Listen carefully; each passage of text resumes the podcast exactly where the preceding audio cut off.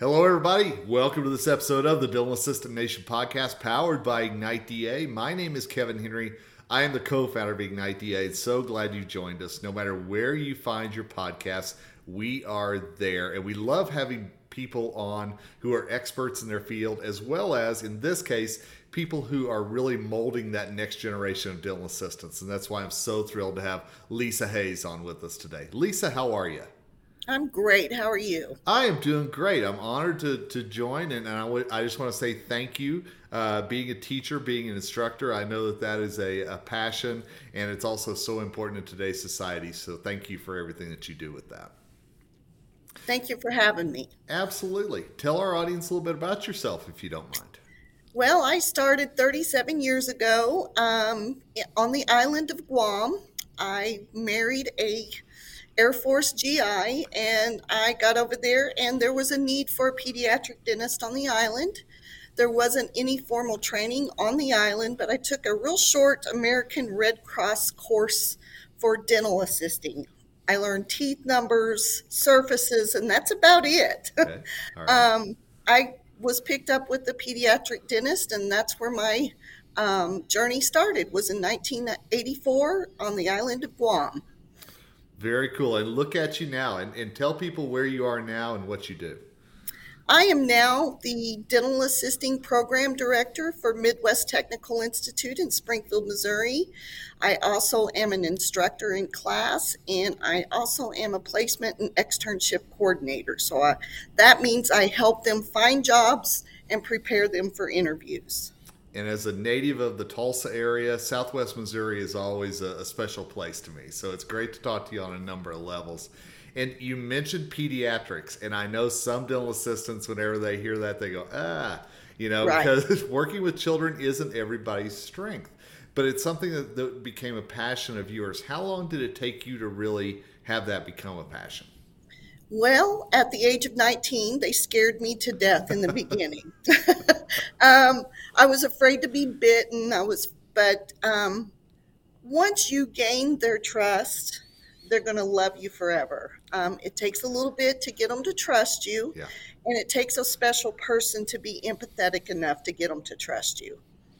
Well, and we know the world has changed a little bit since that time. And so, absolutely. With today's dental assistant, is that still the key? Is the trust and getting them to kind of be on that same level as you? I believe it is. I believe that they need to um, be able to speak with these little people and be able to gain their trust. Um, the big thing is a lot of little people have fears and phobias about going to doctors and dentists. Sure. Adults do. Sure, absolutely. so if you're passionate enough, you have patience um, that you can spend time with them, talk to them, get down on their level so you can see them eye to eye and speak with them. I think that you can win them over, and I have seen it happen to be able to win them over. I, I believe that completely. And and I know, as you said, we all of us, you know, even those of us who have been in the dental field, there's times that we have that little knot in our stomach about things. So absolutely. What role do you see the assistants playing in the pediatric side of things, knowing that obviously the doctor plays a role, the hygienist plays a role, everybody plays a role. How does the assistant make sure everybody's on the same page whenever it comes to their pediatric patients? Well, in my experience, I believe that the dental assistant is kind of the backbone of the dental office. Amen to that. We kind of have our hands in everything. Um, we assist the doctor, we assist the hygienist, we make sure the schedule's running smoothly. I believe that somebody to be a great dental assistant, um, the big one that I try to preach to my students is you have to have empathy. People don't come in. You may think that they're being a pain, they're scared. Yeah. You've got to talk them through it. Um, you can't be a, a, type of person that just gets angry because they they they come in scared and angry. Sure. You have to be empathetic and have passion for it. Yeah, and and I couldn't agree with you more. Dental assistants are so important to everything that goes on in the practice. And you and I both know that a lot of times they're that connection between the patient and the doctor, you know, and, and really can be that bridge. Do are they as much of a bridge with the little patients as they are with the older patients in your mind?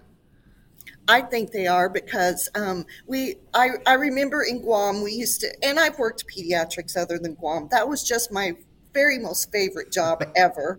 Cool. Um, the parents would tell us the assistants, "You got them to brush their teeth. I can't believe that you, I have been after them to brush their teeth. You got them to floss their teeth. They're not scared to come to the dentist, and they're they're very thankful for that." When you create a bond between the child. You know, and you mentioned that P word, the parents. And we know sometimes that's a little interesting in the dental practice as well. How do you work with your dental assisting students to prepare for those patients who might be very protective of their child or want to come back with their child if that's not the, the protocol in the practice? Well, um, there's a lot of dental offices back when I first started that parents weren't allowed to come back to the operatory. Um, it just worked out better because they listened to us better than to have a parent. Times have changed, as you have said. um, we do allow parents. They do. There's a lot of offices to, that do, and you just have to let the parents know that I will be speaking with them so that they can listen to me. If they have too many people talking, they're not going to know who to listen to. Okay.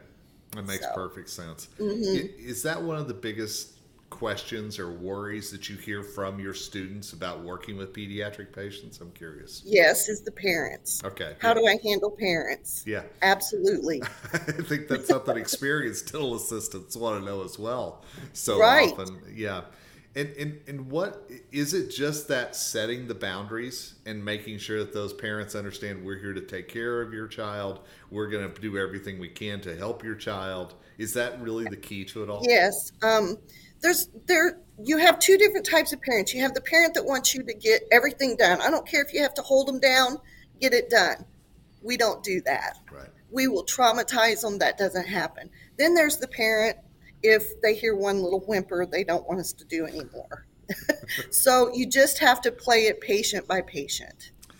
You know, and, and, and I will say I I am a person who as a child I didn't have the greatest experience of the dental mm-hmm. practice. There are a lot of us out there that we remember what it was like as children, and that really does impact us moving forward with our dental health, doesn't it? Absolutely, it sure does. Yeah. It sure does. So, what are some of the biggest questions, maybe not just pediatric wise, but as an educator, this next generation of dental assistants coming out, what are some of the biggest concerns, questions maybe that you hear from them that maybe some of our more veteran dental assistants who are listening to this would should prepare for if a new person's coming into their practice? Um, I guess one of our biggest concerns is we it they're a different generation. Um, I, I'm not sure that the work ethic is in every one of them, like our older generation of dental assistants are. Um, as I said before, we're the backbone of the dental office, dental assistants. We do everything. Sometimes it's hard to push my students and let them know, okay, you're going to be responsible for several things. You're not just going to be assisting chair side. Mm-hmm. So, trying to get that through to some of my students, not all of them, but there it is a little different trying to train them than when I used to train students that would come into our offices years ago. Makes sense. No, it does.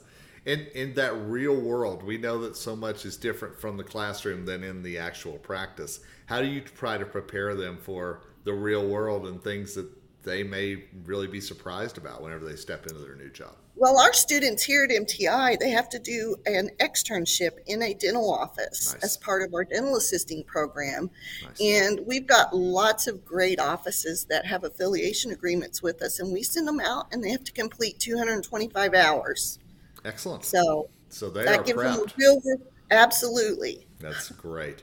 Well, and, and one thing that I hear, I, I work with so many practices all over the country, is about the staffing shortage, about you know trying to find quality assistants to, to fill the void. Are, are your students already being recruited to, to Yes. work in classes before they graduate? Okay, very curious Yes. about that. Yeah. I would say probably 90% of my students on externship are hired at the office they do their externship at. Well, that comes from good teaching, I have no doubt, as well as you know staffing needs. I, I don't doubt that in the very least. So, it, Well, it- thank you. Has it changed a lot? Uh, have you seen that change a lot through the years? That that they're more requested and needed now than maybe they were a few years ago? I do. Um, I, I I don't think it's just in dental assisting. I think it's all across the board as far as careers. But I have never. I've been here for five years, and this past year I've had more phone calls and emails. I need a dental assistant. I need some to hire somebody. We have. I've got a page right now of over 40 employers just in this area that needs dental assistants right now.